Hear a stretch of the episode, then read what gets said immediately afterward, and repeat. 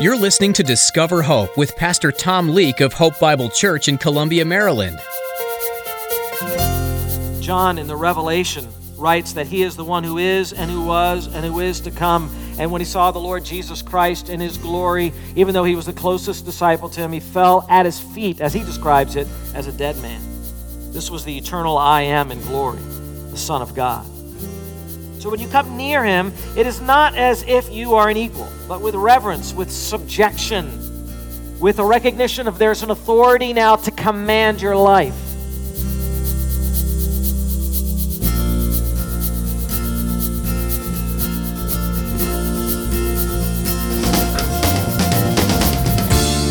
Have you ever been around a celebrity, politician, or even a king or queen? If you have, you are probably well aware that there is certain protocols that are followed in their presence. Pastor Tom shares with us that it's no different with the King of Kings. Humility and reverence need to be our posture when dealing with God, and we ought to be wary of any flippant indifference in our thoughts and actions. Though God is loving, merciful, and full of grace, He remains our omnipotent and holy Creator. Now, here's Pastor Tom in the book of James, chapter 4 as he continues his message The Cure for Worldliness. What a series this has been in exposing, I hope, and curing a lot of the worldly concern that we have, a lot of the worldly attitudes that we bring um, with us, that we hear from the world through the media in various forms, the worldly wisdom, even that is behind it, that we learned about in chapter 3. All of this needs to go and God's saints grow as all of that goes. Let's hope and pray that God will continue to work in our lives as we learn this important truth. Verses 7 through 10 of James 4. Here's the instruction Submit therefore to God, resist the devil, and he will flee from you. Draw near to God, and he will draw near to you. Cleanse your hands, you sinners, and purify your hearts, you double minded. Be miserable and mourn and weep. Let your laughter be turned into mourning and your joy to gloom. Humble yourselves in the presence of the Lord, and he will exalt you. Well, here, as we've already remarked, we're receiving some effective medicine for keeping worldliness far from our lives. We left off last Lord's Day at the end of verse 7. Resist the devil. Why? He will flee from you. What a promise. The devil works primarily through, do you remember? His lies and through his intimidation, which his lies undergird. He exploits the lusts that are in our bodies, he exploits the pride we have. He doesn't create that, he exploits it, and he does it through his lies. He gives you the rationale, he gives you the thought, and then your sinfulness grabs hold of that, and then you're surrounded by a world of unbelievers that reinforces that. And that's how the system works. But if we resist that, he'll flee from us. That's our promise. We're strong, stronger than him because we have truth. We fight lies with truth. We have truth. We state truth, believe truth, memorize truth, stand on truth, meditate and mutter to ourselves truth at the key times when the devil attacks, and he will flee. And you will not fall into sin. You will not give in to the temptation. You'll stand firm. We do all of this because we subject ourselves to God. He's an authority over us. He's really an authority over all people. They just don't recognize it. He's an authority over us. We subject ourselves to him, and things work out well. We don't have to understand everything, we do have to subject ourselves to him. Well, coupled with that resisting of the devil comes, and here's where we advance today, and we step into what we were going to get into last time, but we'll talk about it today.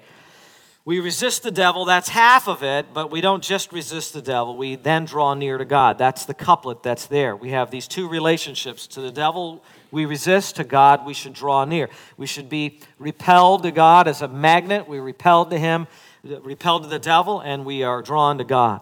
And verse 8 says that. Draw near to God. So simple, isn't it? So simple. God stands ready for us. Just draw near. Don't, don't resist God Resist the devil, just draw near to God. I like the King James draw nigh to God. Draw nigh unto God. Do that, and it will be so good. As we subject ourselves to the highest authority in the universe, that's God, we resist the devil's false narrative, what he wants to say is going on in the world and what he wants to say is going on in our life, and it's not true. We resist all of that with truth, and then we turn to our Lord and we draw nigh unto him. This is the opposite. This is the language not of resistance, but of approach. Come near, draw near. Isn't it wonderful? We have a God that wants us to draw near to him. Implied, I think, by James is that those who draw nigh unto God will find it a lot easier to fight the devil. Drawing close, of course, speaks of intimacy, intimacy and relationship. So often we talk about truth in the church and we say truth is so important and we need to listen to the sermons and take notes and learn theology. But truth tells us we have a relationship with God and it's a very important relationship. And He wants to be close to us, He wants us to want to be close to Him. He wants us to realize that all of this truth is about Him and it's about relationship. We need to cultivate relationships with one another in our home we need to cultivate relationships with our friends. We need to cultivate the relationship we have with God the most. We need to draw nigh unto Him. That's what it's all about. The Christian life is a relationship. We relate to God. We say we don't have a religion so much as we have a relationship with God, a personal relationship with God through Jesus Christ, His Son. A person who seeks to draw near to somebody else is trying to do away with the distance. Maybe you would have a friendship with someone and you haven't talked to them a while, and some walls have been built, and there's some distance, and there's feeling that there's no connection. Well, how are you going to get close to them once again? And the answer is you're going to have to take time to develop that relationship once again, aren't you? You're going to have to spend some time with that person. You're going to have to pick up the phone or go by and visit them or whatever, and you're going to have to spend some time with them. Well, it's the same way with God. God is there. He wants you to be close to Him, but you may be resisting Him. You may be ignoring Him. You may be just running and chasing after the things in the world and thinking they're going to be so exciting and so titillating and so exhilarating and all of this stuff. And you've forgotten God and you're not close to Him. Your heart's not close to Him, but He wants you to come back. He wants you to be closer to Him. God is always near, actually. He's never far from us. In fact, if you're a believer, He never leaves you the indwelling of the Holy Spirit is always true of you, but we don't always sense that God is near. We don't always act like God is close to us or that we are close to Him. And so we drift in our heart and in our affections. We don't love God, we love the things of the world. We've lost the affections for God. But He's there, He never left, He's always present. We focused on worldly things. We thought that they would fill us up. We thought by drinking a lot of the world we'd feel refreshed, and somehow we don't. We feel like drinking more. It doesn't satisfy. And God says, I have a well within you that can spring up unto eternal life. You should be drawing from the well of the Holy Spirit inside of you. The wording of drawing near is so important. Actually, it was used a lot in the Old Testament. The, the Israelites were told often to draw near, and they physically actually would come near the temple or come near the tabernacle, wherever it was situated. On the Holy Mount, Mount Sinai, they were told to draw near, but they had to consecrate themselves first before they drew near. And it was coming near, not like with the kind of laughing, kind of frivolous joy that many would have as they would draw near to entertainment with song and dance and things like that. But when people were told to draw near to God, come near to the holy mountain, come near to the place of worship, there was joy, but there was also reverence. Can you put joy and reverence together? If you can, then you understand how we're supposed to be in the presence of God. It says in the book of Acts, which quotes the Old Testament, that in God's presence is, what would you fill that in with? It actually says the fullness of joy. When you get into God's presence, whatever joy you've ever experienced, you've never experienced the fullness of joy, it'll be that plus so much more, and it'll never be empty. That's what it's like to be around God. He's exciting, He's fulfilling, and yet it has to be in a reverent way, right? It has to be with reverence, with fear. People say, you know, I talk to the man upstairs. They talk about God as the man upstairs, you know, grandpa up there. It's so irreverent. It's so misunderstanding who God is. He's, what is he? He's El Shaddai, God Almighty. He's El Elyon, the Lord Most High, God Most High. He's a great and an awesome Lord of heaven. He's not a friend in the sky, He's not your buddy. John in the Revelation writes that he is the one who is and who was and who is to come. And when he saw the Lord Jesus Christ in his glory, even though he was the closest disciple to him, he fell at his feet, as he describes it, as a dead man. This was the eternal I am in glory, the Son of God. So when you come near him, it is not as if you are an equal, but with reverence, with subjection, with a recognition of there's an authority now to command your life, to tell you how to live. We come with lowliness. It's the only way to approach God We don't come running above him, we come and we bow before him, right? That's the language of worship, right? So when we're told draw near to God, we're told to draw near to God to enjoy him, yes, but to come and explore him, know him in worship, understand him more, learn him. The following language of washing the hands and purifying the hearts fits with this worship theme. You come to God with hands that have been cleaned and they're not filthy and they're not dirty, and you say, God, I have some hands here. How would you like me to use them? I'd like to serve you. We come with worship and service, they go hand in hand. But you have to clean the hands first. You can't come and offer the hands to God until they're clean. We'll talk about that. And the heart, the thoughts. God wants to purify the thoughts. Many of you want to be used more of God. You'll be used more of God when you clean more of your thoughts and present yourself and your mind to God. Then He'll use you. God is holy. He doesn't want servants with filthy hands and hearts. The priests in the Old Covenant were exhorted to draw near, to lead Israel in worship. Exodus 19:22 said to the priests, "Let the priests who come near to the Lord consecrate themselves." That's what you got to do. You're going to lead in worship. That's what you need to do. But the priests, they only led in worship. God wants all the people to draw near. Deuteronomy 4 7. For what great nation is there that has a God so near to it as is the Lord, our God? And whenever we call on Him, you realize we came in here today and we called on God. Did you expect Him to listen to you? Sure, you did. Why did you? Because of the name of Jesus and the blood of the cross, right? And wow, what we have available all the time. When you leave here and you leave this room, are you allowed to call on God outside somewhere? Of course you are. Of course you are. Springtime comes, you're going to go down and see the cherry blossoms. You're going to get out and enjoy all that God has. And you call on God and you can say, God, here I am. I want to worship you and I want to serve you. Use me. You draw near to God. But sometimes we draw near to God with wrong motives. God had to chasten the Israelites in Isaiah 29 13. says, Their hearts are far from me. They draw near with their lips, and the words sound good, the songs were good, but their hearts are far from me. Is your heart far from God this morning? Did you come singing and saying, but not really in your heart believing? You're drifted and on your mind and your heart, you have so many things you're distracted by. It's even hard to listen to a message. You sing the songs, but your mind is elsewhere and it's all over the place. You're not drawing nigh unto God, you're not focusing yourself. Rather, we should be genuine in our approach of God, like the words of Zechariah 1 3. Thus says the Lord of hosts, Return to me, declares the Lord of hosts, that I may return to you. Sounds exactly like we're reading in James.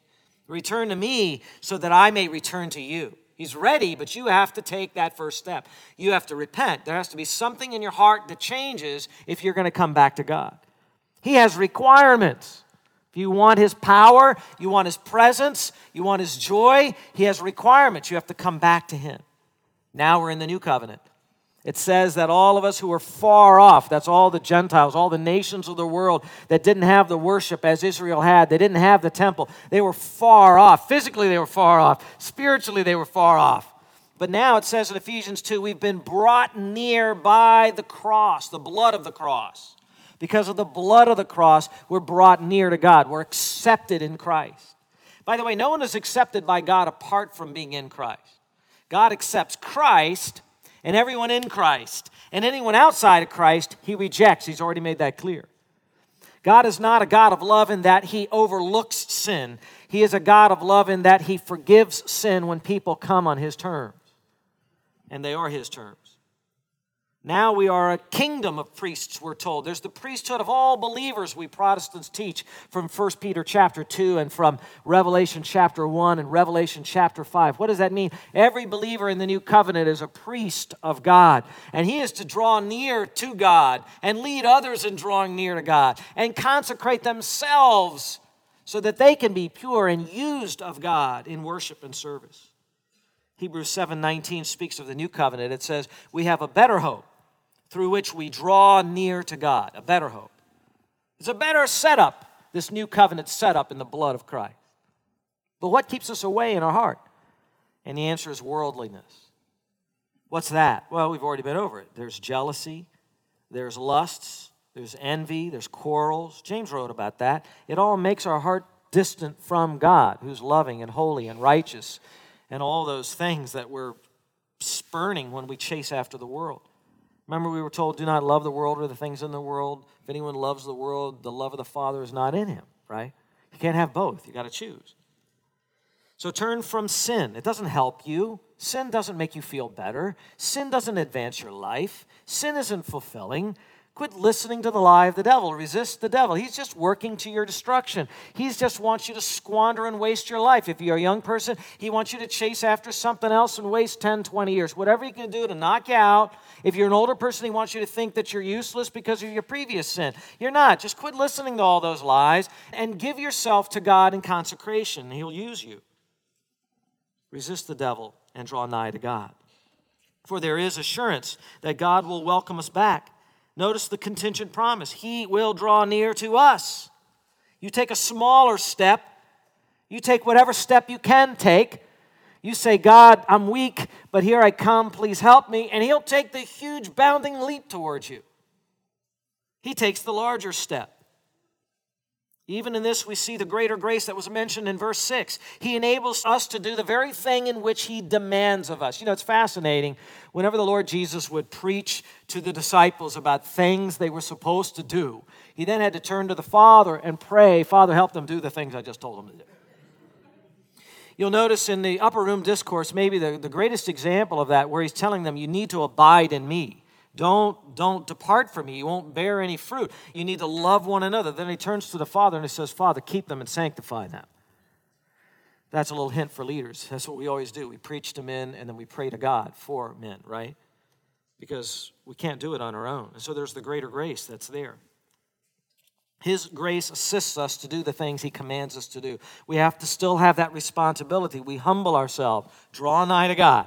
He stands ready to receive us back, like that father of the prodigal son, remember? With the open arms. Now, in practical terms, what does all of this mean? Well, this whole passage is really talking about repentance. Drawing close would subsist of a change of heart attitude. I have to change something inwardly. I can't wait for someone else to change it. I can't wait for my counselor to change it. I can't wait for the preacher to change it. I can't wait for my wife to nag on me enough to change it. I got to change it myself.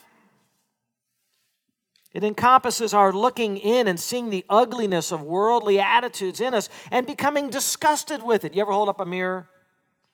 You know, you think you're good looking until you look in the mirror. And then the reality's there. Oh my. Where did all that come from? That's what the Word of God is it's a mirror. But it helps us to deal with what's true. You're not as loving as you ought to be, and I'm not either. You're not as compassionate as you ought to be, and I'm not either. You're not as reverent towards the Lord as you ought to be, and I'm not either. You're not truthful enough with people about things going on in your life. You don't open up enough to others. God wants you to. If you look in the Word, it'll tell you that. I guess that's why people close the book and walk away from it, right? You to quit looking in the mirror. But God says there's benefits of looking in the mirror, and there's benefits of drawing near to God, and there's benefits of letting the Holy Spirit do in your life what He wants to do. What are the benefits? There's forgiveness, there's a clear conscience. How about that for starters? Would you like that? A clear conscience? I bet some of you don't have a clear conscience right now. You don't have a clear conscience. You can't operate properly because you're hiding sin. There's cleansing. Would you like to be cleansed? Who wants to be dirty? Does it ever really feel good being dirty? There's intimacy with the divine being. What a privilege. There's a reward beyond anything that the world can offer. There's confidence in a clean conscience, by the way. It gives you confidence. There's clarity of mind. You're able to look at your life and look at what's going on around you and have clarity of mind and not be flattered and fooled. There's guidance from the Holy Spirit. There's protection of yourself from Satan's attacks. He's a prowling lion looking for someone to devour. He looks for the weak spot, for the person that doesn't have the shield of faith up, who didn't put on the breastplate of righteousness, who's dabbling with sin. He's looking for that person in this congregation and every congregation so he can rip them apart. That's what he's looking for. There's peace in your inner being. There's unspeakable joy welling up from inside. There's love that's shared.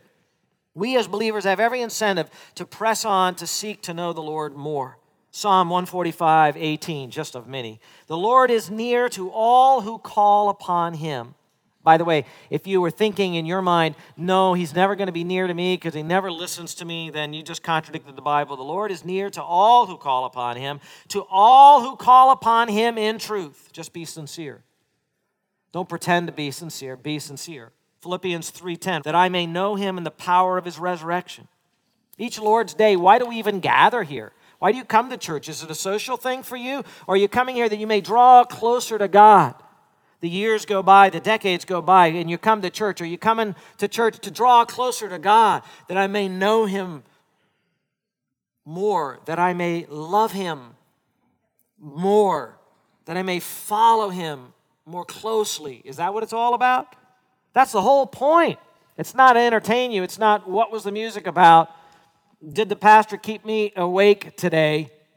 It's about are you getting closer to God? Is the truth impacting you? What are you doing when it's going out to you? Is it just kind of swirling around there and you're like, just another day, it's over with? Or are you drawing closer to God in your spirit? Do you want to know Him more? John MacArthur says that the redeemed heart longs for communion with God. Jeremiah 29 13 says, You will seek me and find me when you search for me with what? All your heart. Can't be half hearted about God. God doesn't respond to the half hearted. Well, I gave you a little bit there, God, and then you didn't do much for me because you were half hearted. You're not half hearted about the things you really love, are you? Don't be half hearted about God. Hebrews 4:16 Let us draw near with confidence to the throne of grace that we may receive mercy and find grace to help in time of need. Funny how when it's time of need we come running wholeheartedly to God. I know sometimes life is very confusing and unfair. We sang about uh, behind a frowning providence is a smiling face from God. Sometimes we're looking at all the frowning providence. You know what that means? Life looks like God doesn't care for you. Frowning providence. The way God has arranged it, it looks like it's not going in your favor. Look at your relationships, look at your job, look at all this stuff. How could this happen to me? It's just, I wasn't set up with the right personality in life you know, I didn't have the right parents. I didn't have the, you know, you just go through the whole thing and you can see how it could all be set up better and God didn't set it up better. That's a frowning providence. But behind it is a what? Smiling face. Do you believe that? Do you believe God smiles upon you in Christ Jesus, that He loves you, and wants you to draw closer to Him? You need to believe that. That's the gospel, that He receives you, loves you, accepts you in Christ. That's so important. You know, if you go to the Psalms, it'll help you draw near to God because it'll deal with all the confusion, all the things that feel unfair, all the inequities. And you'll read a psalm after another, and it'll come from a heart. It had to come from the heart because it's inspired. It's in the Psalter. It's in the Bible, right? And, and you'll find you'll find what your heart is struggling with, and you'll find someone's already struggled with that, and you'll pinpoint it and go, "Oh, those aren't exactly the words I would have used." But that's exactly the spirit with which I'm struggling with with God, and you'll find it in the Psalms. And you just read through the Psalms and you'll find it. If the part where David is praying about the destruction of his enemies doesn't fit exactly your situation right now, then you ignore that psalm and you go on to another psalm. And you find the one that expresses your heart. Maybe it'll be Psalm 27. Hear, O Lord, when I cry with my voice, and be gracious to me and answer me. When you said, Seek my face, my heart said to you, Your face, O Lord, I shall seek. Do not hide your face from me. That's how he felt sometimes. Do not turn your servant away in anger. You have been my help. Do not abandon me nor forsake me, O God of my salvation. Struggles of faith are in the Psalm. Psalm 13:1. How long, O Lord? It's one of my favorite Psalms, by the way. How long, O Lord? Will you forget me forever? How long will you hide your face from me? How long shall I take counsel in my soul, having sorrow in my heart all the day? So read it thoughtfully, and it'll assist you draw nigh unto God. He awaits your heart change. Draw nigh to God. Aren't you glad that God gives us the ability to come to Him? What an encouraging word. Pastor Tom made it so clear in his message that God is for us, and in spite of our filthy and fallen state, we can come to God in for His tender mercy and amazing grace. We can receive forgiveness, a clear conscience, intimacy with God, clarity, guidance, protection, and so much more. Praise the Lord. With sad yet hope filled hearts, we want to let you know that Pastor Tom Leake, the voice you've been listening to today, has gone home to be with Jesus. Pastor Tom served the Lord faithfully here on earth for 24 years, pastoring thousands and helping to create a network of like minded churches in the mid Atlantic region. He shared the gospel unashamedly, shining light into this dark world. Pastor Tom will be missed, but we rejoice that he is healed and with his Savior. If you would like to learn more about Pastor Tom and his legacy, visit hopebible.org. Now, here's a preview of the next edition of Discover Hope. One of the benefits of drawing close to God is that we are able to see ourselves more clearly. Next time, Pastor Tom will share that as the light of Jesus grows brighter in our lives, our sin will be plain to see. Though we may become uncomfortable or even miserable in that revelation, God is able to make us clean when we come to Him in repentance. So let's bravely approach the Lord and seek His cleansing. Thanks for tuning in today for Discover Hope. If you'd like to hear more teachings from Pastor Tom, visit hopebiblechurch.org. There's much more to learn from the book of James, so we hope you'll join us again right here on Discover Hope.